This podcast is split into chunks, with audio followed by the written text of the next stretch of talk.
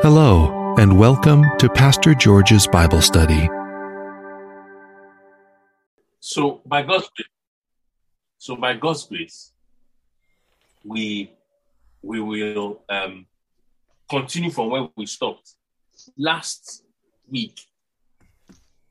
We were looking at I will, what I would call the pathway of being a living sacrifice. And we we looked at Romans chapter twelve, verse two. Or we started reading from verse one, but we were studying verse two. And I'll just read it down to verse three. Romans twelve, from verse two to verse three. It says, "And do not be conformed to this world, but be transformed by the renewing of your mind, so that you may prove what is that good and acceptable and perfect will of God. For I say, through the grace given to me, to everyone who is among you, not to think of himself more highly than he ought to think, but to think soberly, as God has dealt with each one a measure of faith." I'll stop there. Last week, we examined the instruction, do not be conformed to this world. And by God's grace, God, we're able to study what does it mean to be conformed to this world. And I remember we went even further to look at what is the world? How does the Bible define, define this matter of the world? And I remember we looked at First John chapter two. And we expounded on that instruction very clearly about not loving the world, neither the things that are in the world. For all that is in the world is the lust of the eyes, the lust of the flesh, and the pride of life. And we're checking.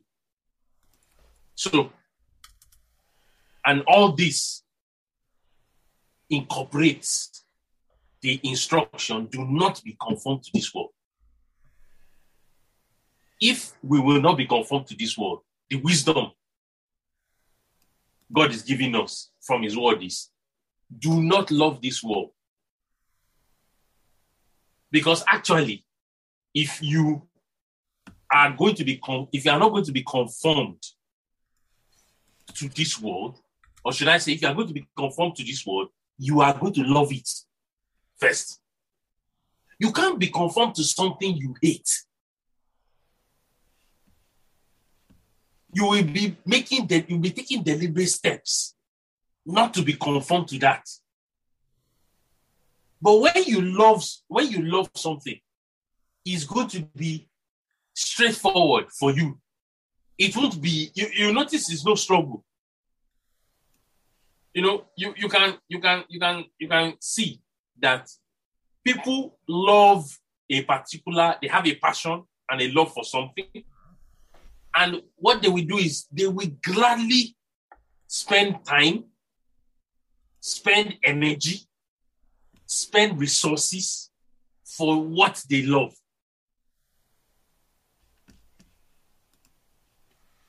It's going to be easy for them to do and pay pay a lot and pay, you know, we, we were talking about, um, I can't remember, yes, the other day, this was, sorry, this was some years ago actually, um,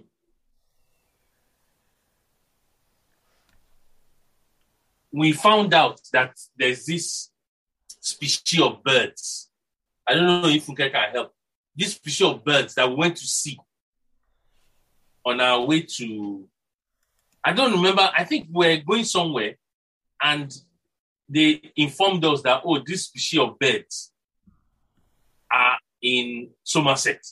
Oh, what, the starlings? Exactly, the swarm of, the swarm of starlings, exactly. And they had come to rest in a pond.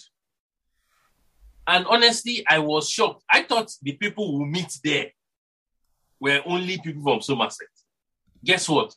People from across Europe came just to come and take photographs and watch the starlings. Do, do you know about that, um, Kevin or Tom? Yeah. No. The mur- these are murmurations, they call it, where they make shapes in the these yes. forms of birds. They make real like shapes in the sky, and people can watch. Yeah, when they're trying to roost at night, and when they get up in the morning. Usually, when they come into to yeah. roost in a place, they do a kind of aerial display for yeah, aerial formation. And then they yeah. do their fly past. In Israel, they, they, they do the same, because in Israel on the Sea of Galilee, because you've got a small thing, you get birds from all over the world travel travel uh, on the Sea of Galilee. So it's almost like the same type of thing, same type of area. Starling murmurations. Uh, yeah, basically you see lo- loads of flocks of starlings. I, I looked it up. Sorry, Kevin, you are going to say something. Yes, about what you were saying earlier on, and, and I understand what you mean about, you know, you conform to what you love, but you also, people do conform to what they hate. They spend so much time railing against this world, mm. they forget who created it. Yes. There's, there's, there's about four different Greek words for world. So the Greek word here is used as aeon, so which generally means this, this age that we kind of live in. You have uh, the Greek word cosmos. You have the Greek word uh, o- uh, o- uh, oikomeia, and you have the Greek word uh, cos- cos- cosmetikos. And I think there's a few other different uh, Greek words for world. Mm. The, the world, because you can have the world, the word world, for as in like earth. As in, yes, yes. So, so yeah. So when it's referring to here, it's, it's literally just the age that we live in. Exactly. So that's, so, what, that's what the Greek word means. The word, the word aeon. So, so I, I think we, we were trying to establish it last week in ex- explaining it that it's not the physical um, world. No, God was talking about in that sense. The law of God is trying to tell us to be aware of is not to love the system, not to love the the um the way the world does things. And scripture now defines for us what was in the world. Let's maybe we should look at that scripture in First John.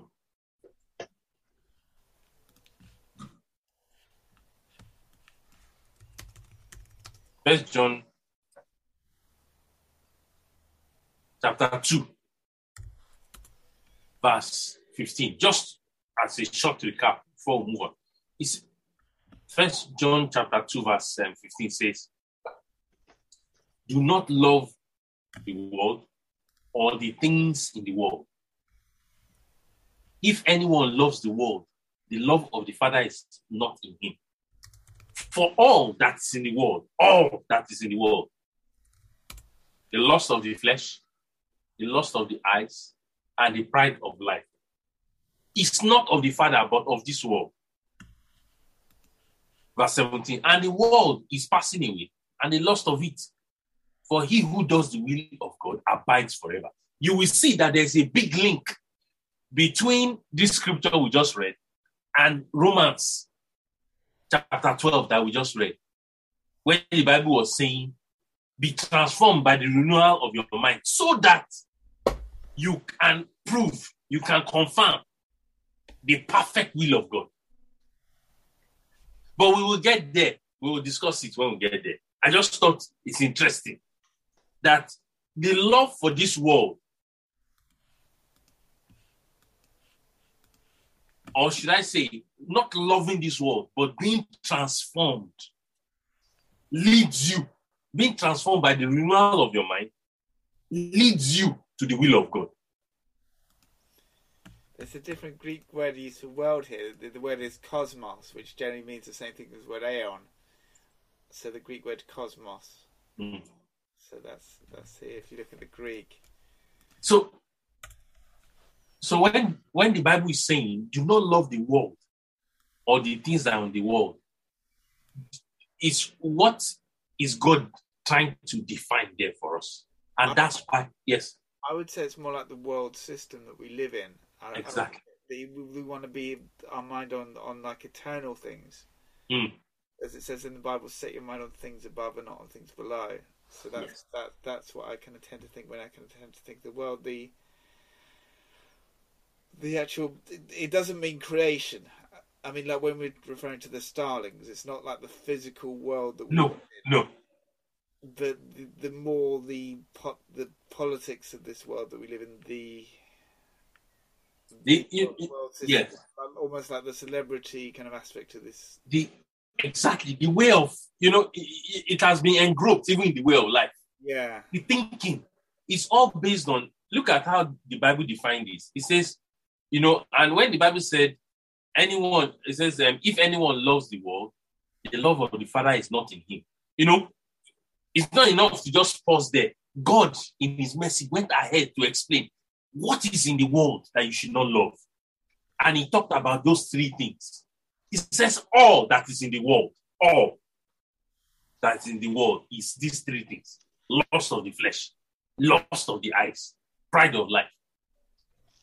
That, and we talked about it last time, that is the pillar on which the world system is built upon. When Adam and Eve disobeyed God in the Garden of Eden, those three things was the attraction that made Eve eat that fruit. Look at what the Bible said. It said it was good to behold. The fruit was good to behold. Lust of the eyes. Isn't it? Maybe, maybe, let me just, let so that we can... Uh,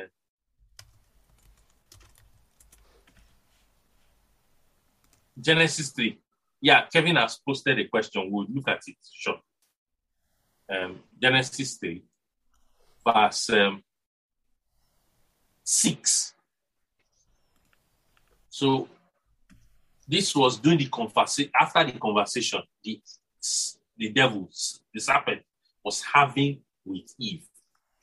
She said, so when the woman saw that the tree was good for food, lust of the flesh,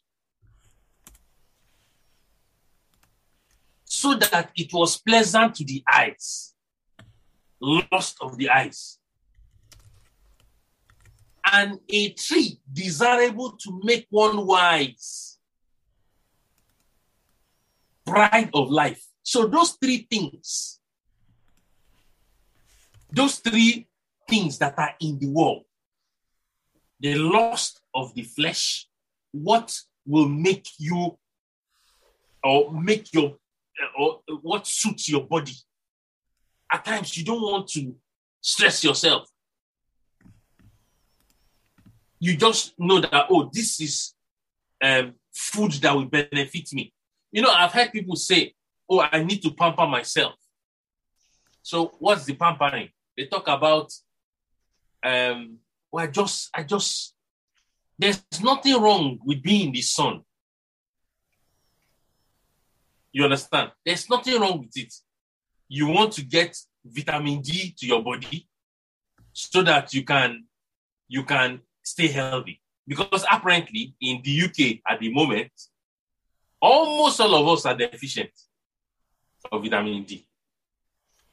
So there's nothing wrong in being in the sun. But you see, people derive pleasure from being in the sun from a pleasure point of view. I just want to have my skin tanned. I need the golden color. I want to, a, a tanning. You know, in my head, it's not vitamin D any longer. It is, they want a different color. And I see how people pride in it when they come back from holiday. Oh, wow! You look golden. You are... You, you look, you look, you look good, and and and they want. It's part of the, the mark of holiday. If your if you go on holiday and your skin is not tanned, the question is, oh, but what's wrong? You you you you you, you didn't change color, did you? Yes. Yeah, yeah. You went to Antarctica. Staycation. Staycation, exactly. But you can actually get suntan from the snow because of, in the if you go to Antarctica or places like that, because the sun reflects, you can actually get suntan. It, you tend to have a lot of clothes on though, so it doesn't go doesn't go with fun. You just see the eyes. Oh, so you know it, it's not about the it's not about the the medicinal value of the sun. It's now about the that pleasurable aspect that I look golden because I'm tanned. To make so, everybody jealous, that's what it's for. Exactly. Exactly. And you hear when they go, oh, oh, lovely skin, oh, you make me feel jealous. You know, in my head, I'm thinking, this is no longer about vitamin D. It's all about your skin tone and color. So the lust of the flesh, one needs to be careful about it. Because do you know, even in spiritual things, in spirit, in the spiritual environment, we might think it is a desire to see God move or a spiritual desire, but it's actually the lust of the flesh.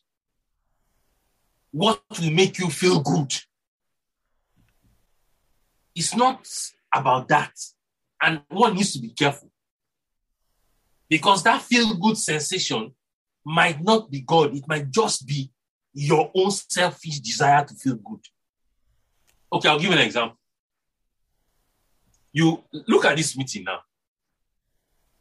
You know, yes, we are few today. Should I now not think that, ah, oh, this is not a few.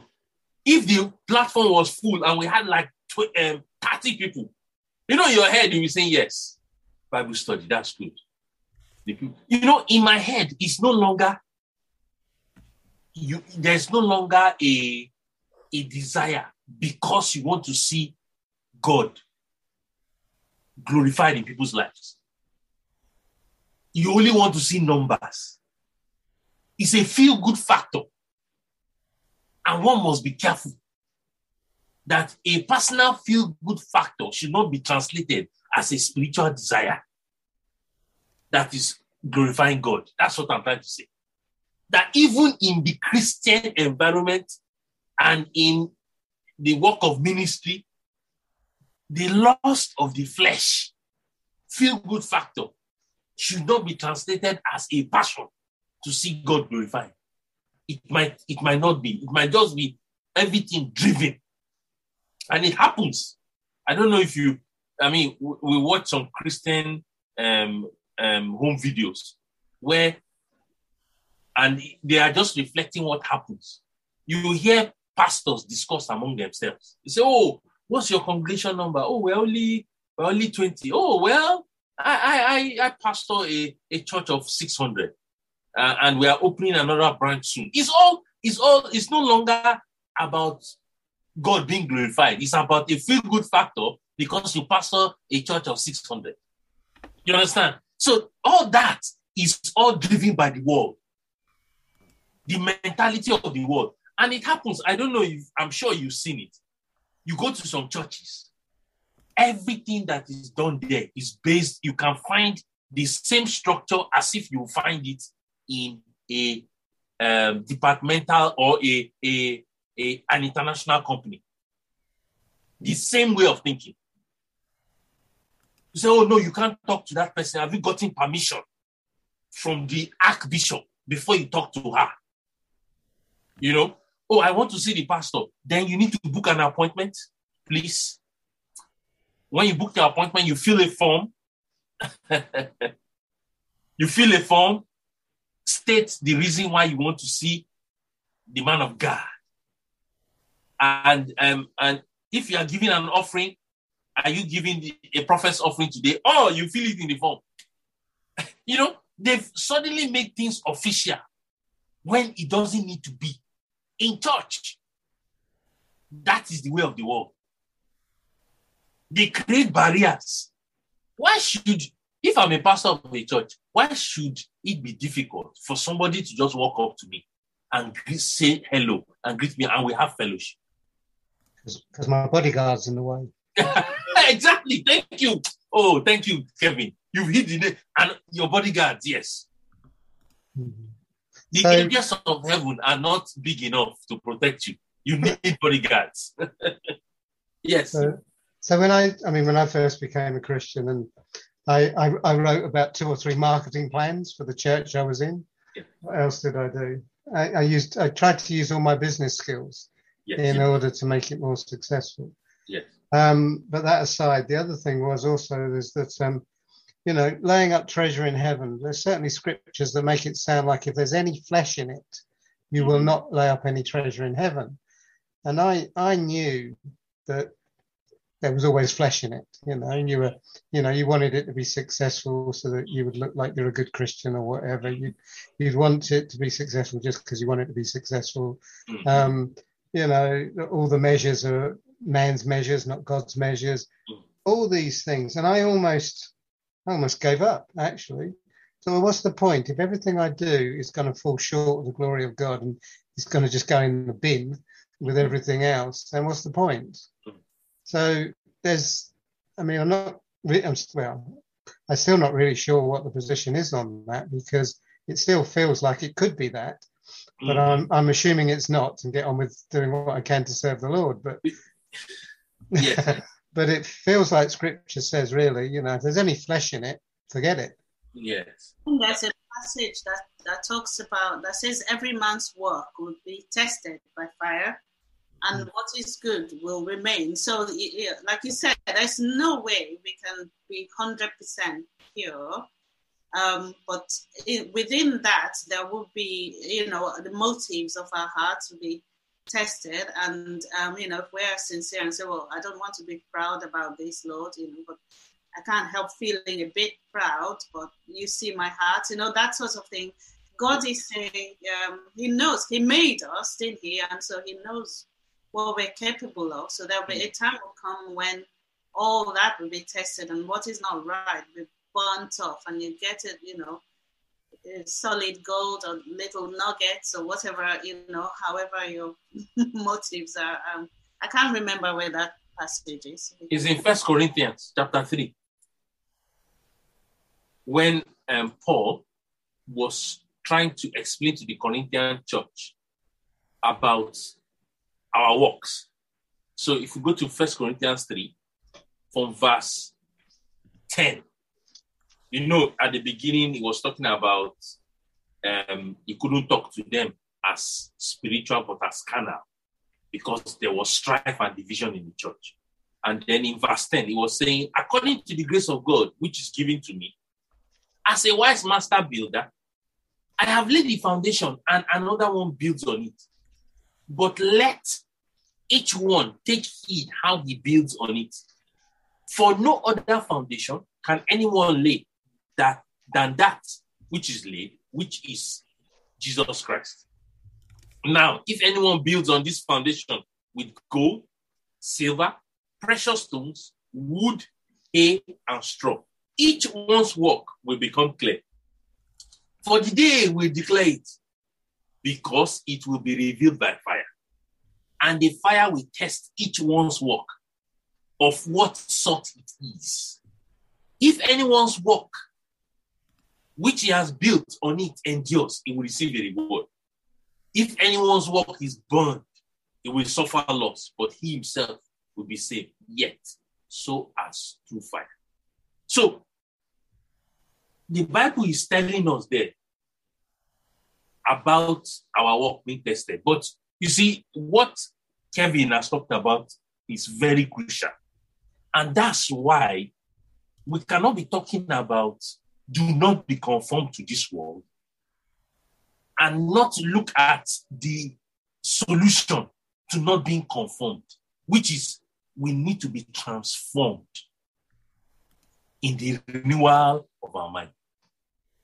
There needs to be a transformation so that there will not be a conformation to the world. If we do not, if we are not transformed, there will be a confirmation. So I'll give you a, pre- a practical example, which Kevin has raised. If we are doing God's work, we desire that the work will be fruitful. And I know in the scriptures, God is a God of growth. God is a God of multiplication. So in whatever work we are doing, because it's God's work, God is the one in charge of the fruit that comes out of it. In fact, this same scripture we just read in First Corinthians, remember Paul was saying very clearly that um, in verse five, when he was trying to encourage the brethren not to look at the servants of God, he said, I'm, I'm lined up behind them. Look at it. It's in verse five. He said, who is Paul? Who is Apollos? Remember, there was a division in the Corinthian church. And they, they were divided along the lines of the Christian leaders. So Paul went ahead to explain. He said, who is Paul? In verse five. Who is Apollos? But ministers through whom you believe, as the Lord gave each one. Do you see? It is God who is in charge of the growth and the fruit. All God demands of us is be faithful. Look at what he said in verse six. He says, I, Paul, planted. Faithfulness. Apollos watered. But God gave the increase. So then neither he who plants is anything. So what is Paul saying there? Actually, I am nothing. Because I planted doesn't mean I'm something. I am actually nothing. No, the one who waters. So Apollos is also nothing. But God who gives the increase. God is only passing through me and you to do his work. He is actually the owner and the, and the administrator of the work. We are only bare vessels through which he passes through. The increase, the fruitfulness, the growth in the work is, first of all, God's responsibility. So when Kevin was trying to lay that example that, oh, we want to see success in what in whatever we are doing, the question is, whose success? Is it your own or God's? That's the issue. And even if it is, yes, we know it's God's success. And if God chooses to bless it and it increases, I must always carry that mentality. The same way Paul carried the mentality here and was trying to encourage the brethren, that we are nothing. I might have, I might have planted, but I'm actually nothing. Apollos might have watered, is actually nothing. He, they are only servants through whom God moved to do his work. So when the Bible says, as the Lord gave each one, so if God does not give me, I have nothing. He's the one who should be the focus. He's the one who owns the fruit. He's the one who should be glorified, not me. So that's why, as God helps us, there ought to be an internal transformation of our hearts and minds. So that even if you become a billionaire and God blesses you with billions, your heart will not go away. It will not matter to you because it's actually God's billions. And you want to use it to please him. You will discover that you will not spend the money the way an earthly billionaire who doesn't know the Lord will spend it. Because you are you you are conscious that you are accountable to the owner of the billions. A rich man once said, and it, it touched me when he said it. He said, once you're a Christian and you have money, and you have a lot of money, there has to be an understanding in your heart that Actually, God is only passing the money through you.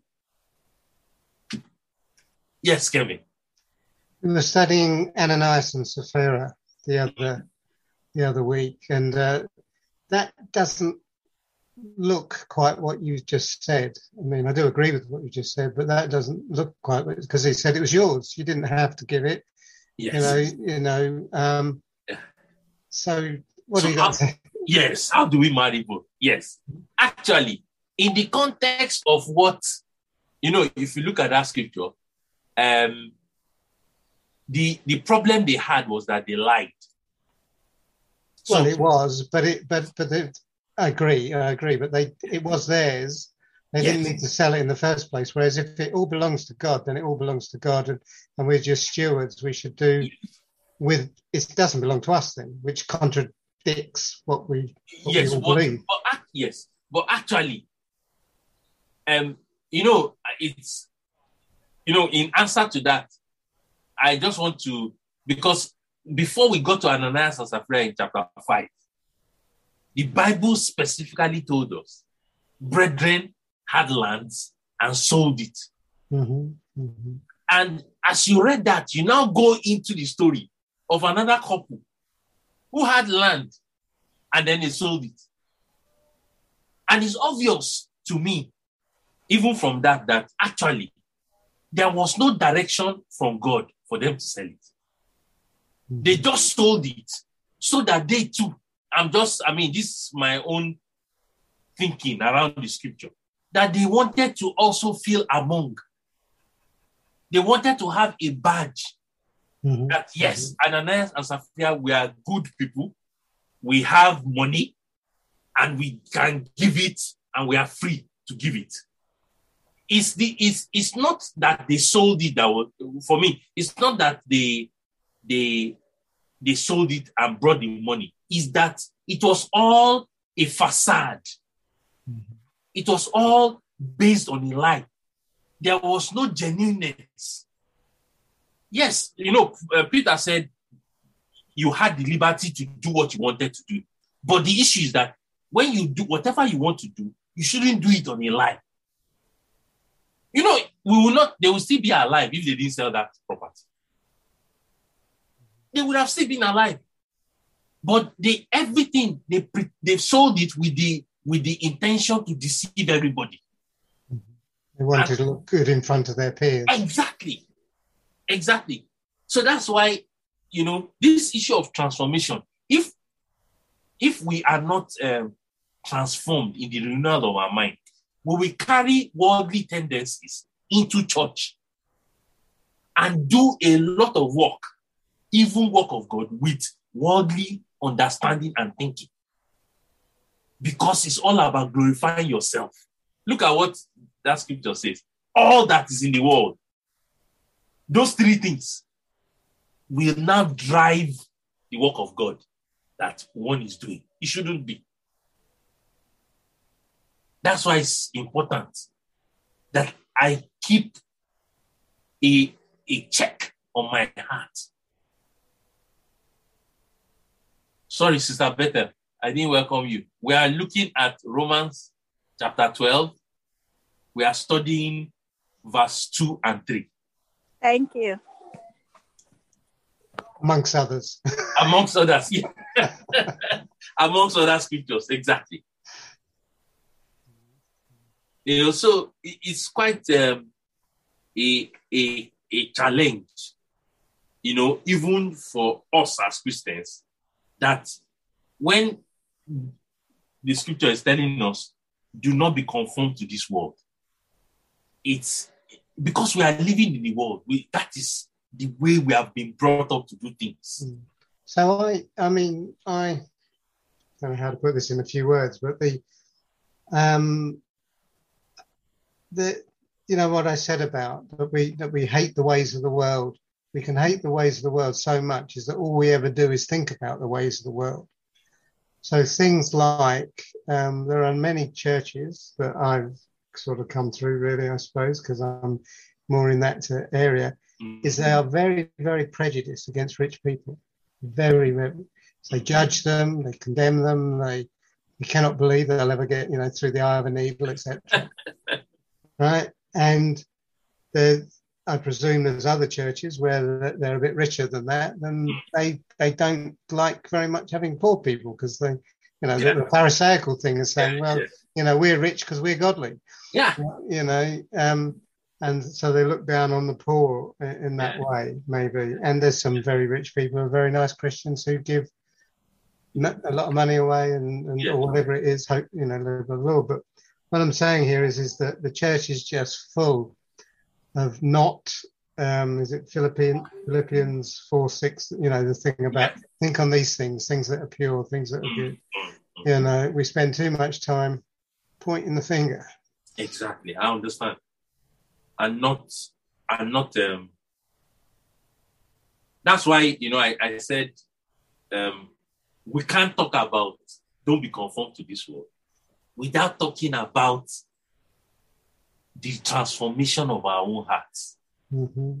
You know, the, it's, it, they go together. And like you rightly said, if I just sit down and say, love not the world, it's terrible, it's in the world, things are in the world, terrible, you know, and I'm not pointing at what Jesus came to do, to actually show us the way to live life, to please him, even in this world.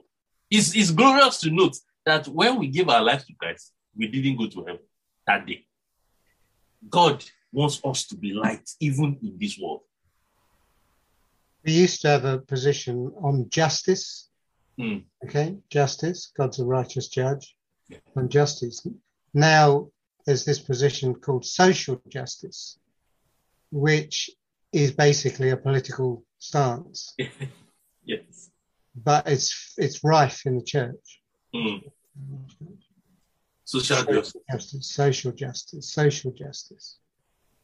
It's, you know, you know, like you've rightly pointed out, it's another it's another attempt of the world's influence in the church. Mm-hmm. But, you know, as the Lord will help us, some of these things, like you've talked about, attitude towards rich people. I mean, we, the Bible is rife with rich people. With rich people who love the Lord, who use their influence, their ability, their time. You know, the, even in Scripture, we saw how Paul was telling Timothy to talk and instruct rich people. He didn't say, stop being rich. He said, give them these instructions. And it's the same thing. Abraham was massively rich. But we saw what he used his riches and influence to do. You know, you, you have people who, who were rich. And look at Jesus. Jesus died on the cross. Was it some poor old lady and group of people that went to bring his body down? No. Influential people, mm-hmm. men of, like I will say in uh, in our old times, timber and caliber. They were the ones that used their influence. Joseph of Arimathea went and asked for Jesus' body. If Peter had tried it, or John, the beloved, and gone to Pilate and said, excuse me, we want his body now. Excuse me, what do you think Pilate would have done? Crucify them too. Yes. So, oh, you're one of his followers. Okay, please, can you bring up another uh, cross? Let's add these ones to the, to the number. But we saw how Joseph of Arimathea, a disciple of Jesus, he went. And you can see how, how what he did. He went and buried. I mean, the Bible did not mention it specifically, but he, he, um, for him to go and bury Jesus in a sepulchre where nobody had been laid means it was actually his own sepulchre, his own tomb. You can see where his heart is. So what is he telling? What is he indirectly telling um, the his family? If I die, bury me anywhere. My Lord has taken my place. What a wonderful symbolic um, gesture from a rich man who was following Jesus, from an influential person who was following Jesus. He was indirectly saying, telling his wife and children, please, my Lord has been laid in my own sepulchre. If I drop down now, it doesn't matter. Bury me anywhere. My Lord has taken over my own sepulchre. That's glorious. You know, and we also have the poor widow who Jesus watched how she gave her offering. You see, so it, it, the, the poor and the rich, there's a place for them. There is. So for somebody to, to it's like like we said, it's the way of the world. The, the world thinks in a different way. That's why you have, um, you know, what's the difference between, in politics, they said people are left-leaning and people are right-leaning. Do you understand that terminology? Where people say, "Oh, I'm I'm I'm a lefty." So the left, the left-leaning people are those who are more into social communism, isn't it? That's the ticket on which um, the Labour Party was running under Jeremy Corbyn. They are lefties, and then those who are full for capital and. Um, and money, um, enterprise, and all that are the rights, are people on the right side. It's interesting. But you see, that's the way the world divides itself. But for the Christian, we cannot adopt one side or the other. We should only follow instructions and teachings in Scripture, because that's the mind of God for us. You know, so it's it's quite crucial that, you know, as we see these things in the world, the question we should be asking is, oh Lord, so how can I be transformed? At where, how, on which basis can I be transformed? That's the thing we should, we should concentrate on, as it were. Of course, there's a question there. You know, if you go back to that Romans twelve, it says, do not be conformed to this world, but be transformed by the renewing of your mind. And I just thought it's good we discuss that.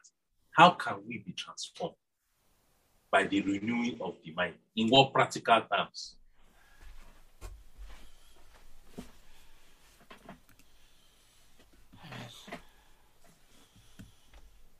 Abigail, you are saying something.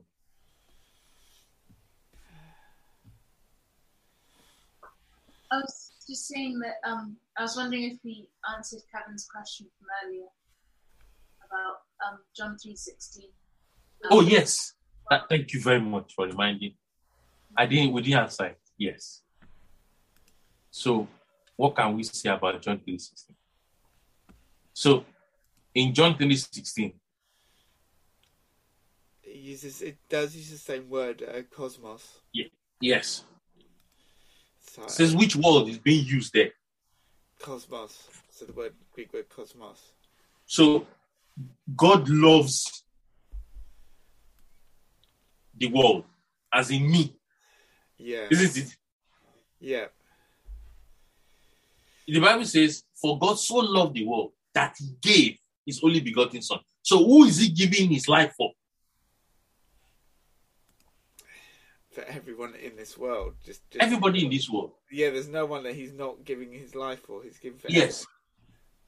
Is is the love for His for me that uh, for all of us? That's why He gave His only begotten Son. Sorry, how does that? How does that? What's the, the Greek? The Greek word is cosmos. Yes. And you said that that means what sort of, that means? That means the people in this world. So essentially, people in the world. Cosmos means the people in the world. It, it can be that, but the it's the world system. So the world system. So God loves everyone in this world. So, and the world system. And the, look, God, God will not love the world system. God will love me. God did not die for the world system. He so died for the people, the people in this world. He died for. Yes. I mean, I believe that, and that's what we. But the, but the word doesn't. The word doesn't sound right. Though. No, I thought cosmos was the physical. Universe. Yes, exactly. The word, the word. There's a, another Greek word for the physical world, but but that world's cosmos. It it, it generally just generally just does mean like the world system, like a system. So so so yeah. So. So yeah, that's there's nothing wrong in that translation of just, just the world as in as in the people in the world. So yeah, cosmos probably has a broad broader definition. Yes, does that include? You know, it can be this. this yeah, universe. yeah, it can be but because it can we don't be have one thing. Uh, I haven't looked at it. If I wanted to do a real search, I could do. There's a Perseus Greek search. That I can actually look it up in other Greek literature mm. and actually find. Um... From my ordinary Oxford language definition here, yeah, cosmos is the universe seen as a well-ordered whole. Yes, that's that, that's what it says in Strong's. Yes. But uh, there's this search. Which and some people were asking, how can you define cosmos in simple terms? Don't complicate it. They said, it simply means universe. So yeah, that's, that's a harmonious, orderly universe. I mean, the, the one of the things is is that this whole universe was created from you and me, and all the rest of us. Yes. It wouldn't be here if it wasn't for us, because yes. he wouldn't need it. Mm. He wouldn't have, he wouldn't have done it because he he was a bit bored on a Thursday afternoon. I just wanted to create it. And uh, he built it for us so that mm. we could live this life, this age, even in that mm. sense. Because there's a purpose for that as well. Um, so you could, you could, if you if you think of the cosmos as being there for us, then it's for us. Mm. But um, it's stretching it a bit, I think. Yeah, um, I mean, I mean, Strong's Strong's um, concordance. Uh, many people I know use it. I'm not sure he was a believer. Have you heard that, Dominic? Have you heard? I heard. I, I, heard. I really don't know about the thing. But the thing is, it's, it's a useful thing to actually work out because essentially just the Greek words, the different Greek words in the actual text. So, so yeah, it it does. But it, sometimes it's reverse engineered, isn't it? But it is, but it so is, depending on what you think and where you see it used, you can say, well, it can mean this and it can mean that because mm-hmm. I want it to mean that. No, but there's some ways where you can't get around like the meaning of this. It, it, it is useful to know, but cause you um, you have. Uh, I'm, I'm using at the moment. There's a search tool that I've just put up online called Perseus Search, and that that kind of search uh, kind of helps with the fact of just uh, if you want to look it up in like like like Herodotus to see whether. It has the same usage. I'm, I'm just looking at different different uses of that term. It would take me hours to do that because it's like. It's okay. We can wait. Yeah. So. No. No. So I mean, in answering to in answering that question, the world God was referring, Jesus was referring to, yeah, it's us. You know, so it is us He gave His life for. Yes. In that sense, because actually we we make up the world. But the love of the world, God is, or the scriptures is warning us against. Yeah. It's what we've mentioned, all those three things. And that's why, you see, that's why I love scripture, because you will always see God taking the next step to explain what He means, so that in your heart there's no confusion. No. So that's why I said, for all that is in the world is all those three things. Yes. Because, okay, you start a company now. Hmm? You start a company and maybe your company is involved in manufacturing computers. for instance. It's not, it's not the manufacture of computers that is the issue. The problem is when you base your company and your, you make your decisions based on those three things: lust of the eyes, lust of the flesh, pride of life. You are doing it engineered and driven by those three parameters. That's the problem. It's not the company that is the problem. It's not the it's not the, the sale of the products that is the problem. In that company, you will hire people, you will manage people's finances, you know, you will do all that, but it should be done based as a Christian on scriptural principles. And there are scriptural principles that you can draw from, that you can use to run a company in this world based on principles of the Word of God. I think it was C S. Lewis or something said, he was talking about that, that if you have a person who builds a cathedral, he should just build a cathedral and, and actually forget what he's done and actually and actually concentrate on the stuff next. But he also says that those that are the earthly mind, like, like those that are heavenly minded, tend to build stuff here on the earth because they know. This, it was one of the uh, like a quote from C S. Lewis on regarding. Mm. Like like those that are focused on heaven, they tend to build a lot on. Uh, I like what they say about Abraham, that he, he he remained a nomad because he was waiting for the heavenly city. Yeah. Yeah. Yes. Exactly. You know, so exactly it, that that's an exact a practical. Oh, thank you, Kevin, for raising that, because that shows us the transformation that should be taking place. You see, Abraham did not build tents. Sorry, he didn't build a building. And it's not as if building a building was the problem. That's not the issue. It was where his heart was. He lived as a sojourner because his true home for him was heaven. So as a symbol, no need to build any physical structure.